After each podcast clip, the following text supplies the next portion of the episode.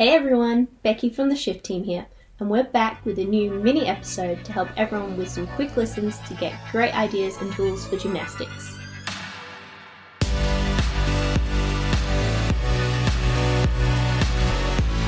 Seven ways to keep shoulders healthy. We're taking a deep dive today on exactly how to keep shoulders healthy.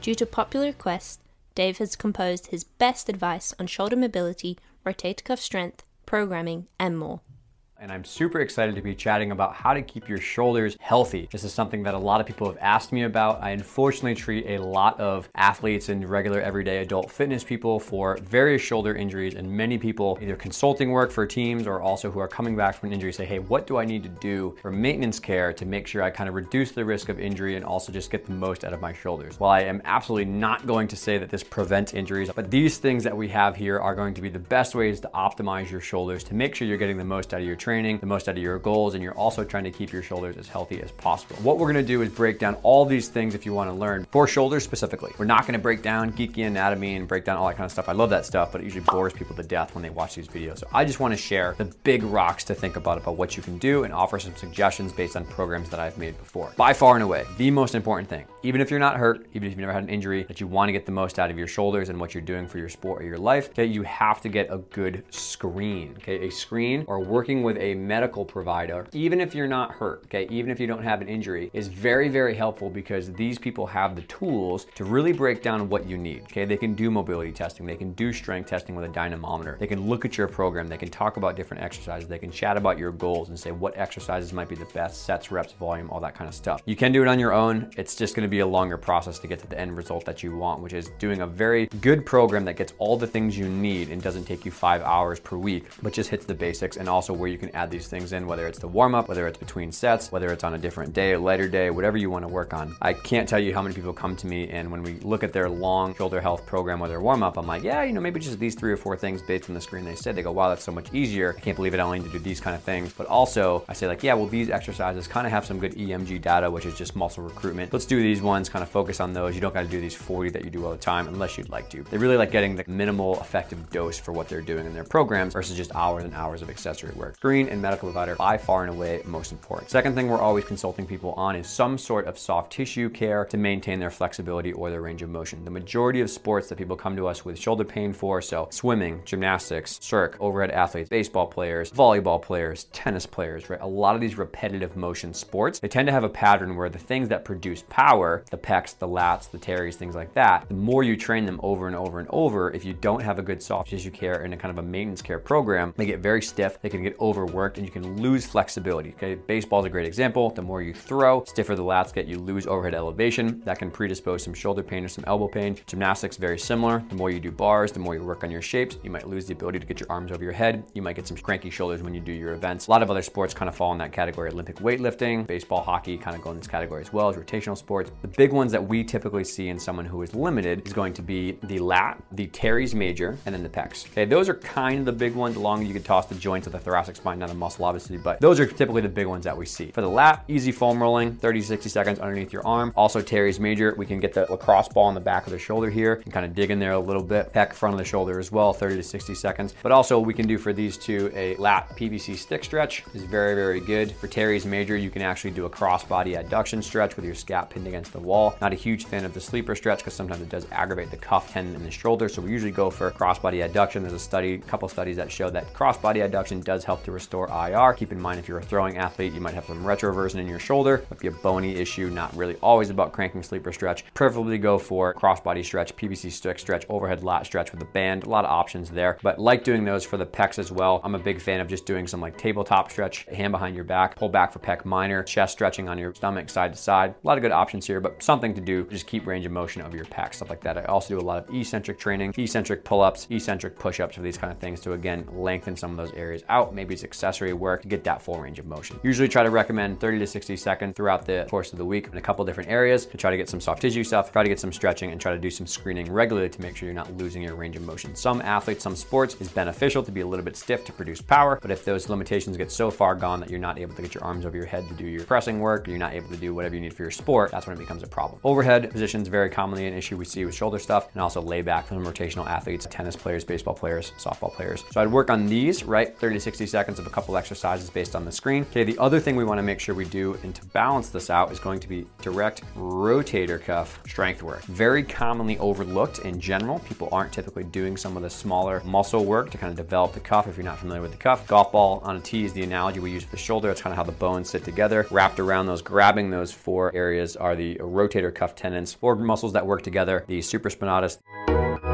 the infraspinatus, the teres minor and the subscapularis, all of them being nice and balanced together help kind of maintain that suction seal. Directly loading those areas can make them less prone to things like tendinopathies or problems there. Biggest thing along with not doing them in general is that people typically are not doing a hypertrophy approach to these things. They're not growing the muscles or they're not doing weight that is actually challenging. Okay, we work with a lot of professional athletes at the facility that I worked at, Champion Physical Therapy in Boston. And then also I work with a lot of high level college and pro athletes as well. And typically they're doing smaller weights, yellow TheraBands, and maybe that's good for a warm up, but it's not going to be really there to get that shoulder stronger. So we typically recommend, you know, anywhere from two to four sets of eight to 12 reps with weight that's actually challenging enough for you. So there's very commonly we're seeing people doing five, six, seven, eight, nine, 10 pounds of side lying ERs, T's, Y's, U's, full cans to load those things. Okay, we know from studies that I've been lucky that my boss has done, Mike Reinold, that we know the EMG activity of what exercises load the cuff a lot. The exercises that we typically give are gonna be side lying external rotation. We're gonna give some sort of a prone T, Y, and U, kind of work on the middle trap, the lower trap, the rhomboid, stuff like that. We could do some 90-90 IR as well for subscap, along with internal rotation of a heavier band. So IR, ER, and then also we wanna do some sort of a full can, right? So those kind of five to six exercises, those five I just listed also with TheraBands here and here. If we do them in the right set and rep range with the right amount of weight that's challenging, we're gonna grow those rotator cuff muscles. We're gonna get them nice and strong. A lot of people respond really well to that, and it helps to kind of button up a lot of their well-rounded program. So we definitely wanna make sure we're doing some sets and reps that are challenging enough. Again, I'm doing two to three sets, maybe usually for most people to start with, eight to 12 repetitions with weight that's actually challenging enough. The entire program, as we'll talk about at the end, is gonna be about two times per week, ideally would be good, but we're gonna be doing this kind of stuff, the soft tissue stuff maybe every day, but definitely the lifting stuff here about two times a week is good. Three times if you make a living off your shoulder and you really need a lot more. So I really think these are good and it kind of bridges really well to the next concept up here, something that's very commonly overlooked, which is going to be horizontal rowing strength.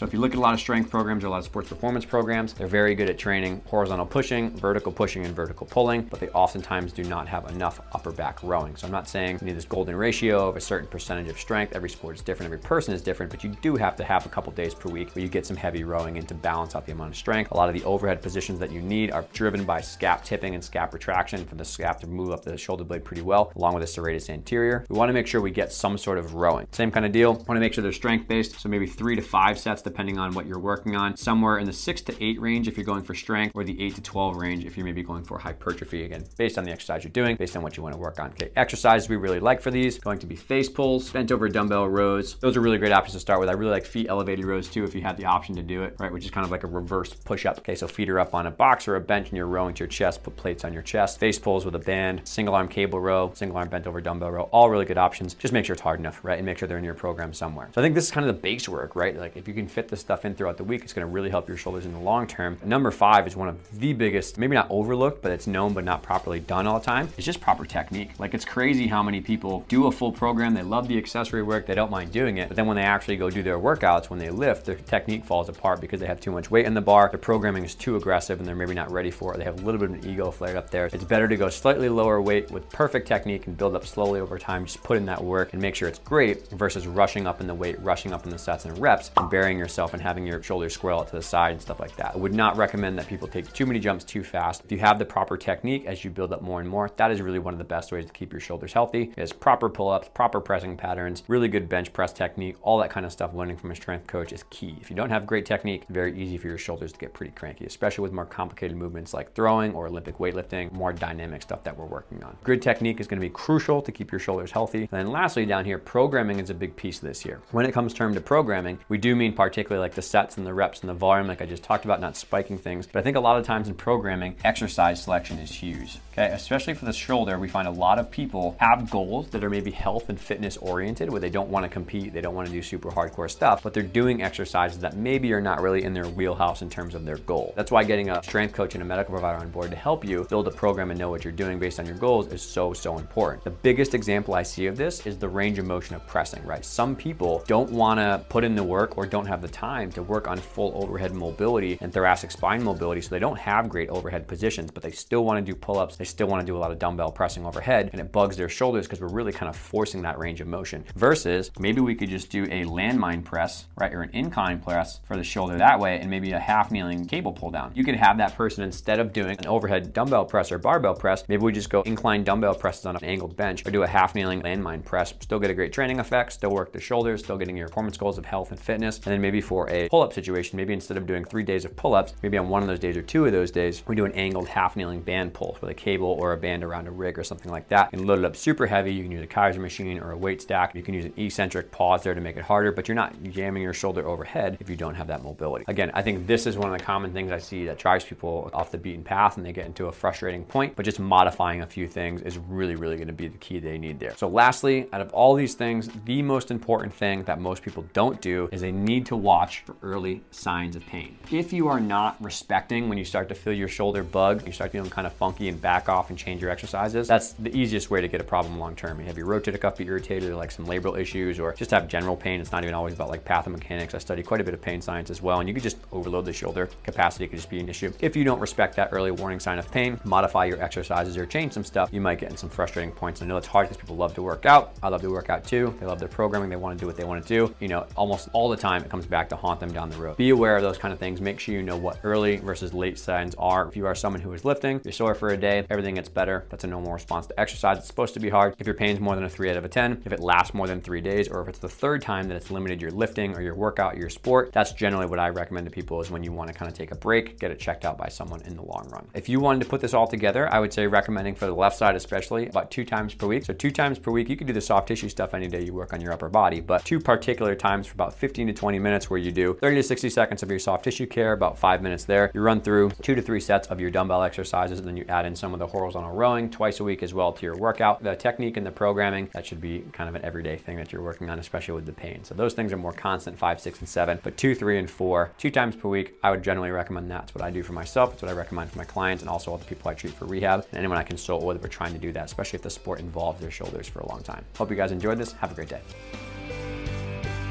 Hopefully, you enjoyed this mini podcast episode.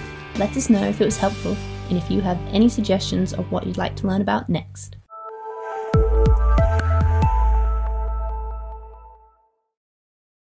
Hey everyone, thanks for listening to that episode. I hope that you really enjoyed it and got a lot of value out of it. I just want to let you know before we sign off here that a couple things we'd love you to do. So, one is please just make sure that you rate and review the podcast on iTunes or Spotify or Stitcher, wherever you're listening, because that really does help the episode grow quite a bit. And then, second, if you really enjoyed this episode, we would love if you left us a review as well and told us what you liked about it. You know, what information was useful, what things were not useful, would you like to know more about, what guests you want to have on in the future.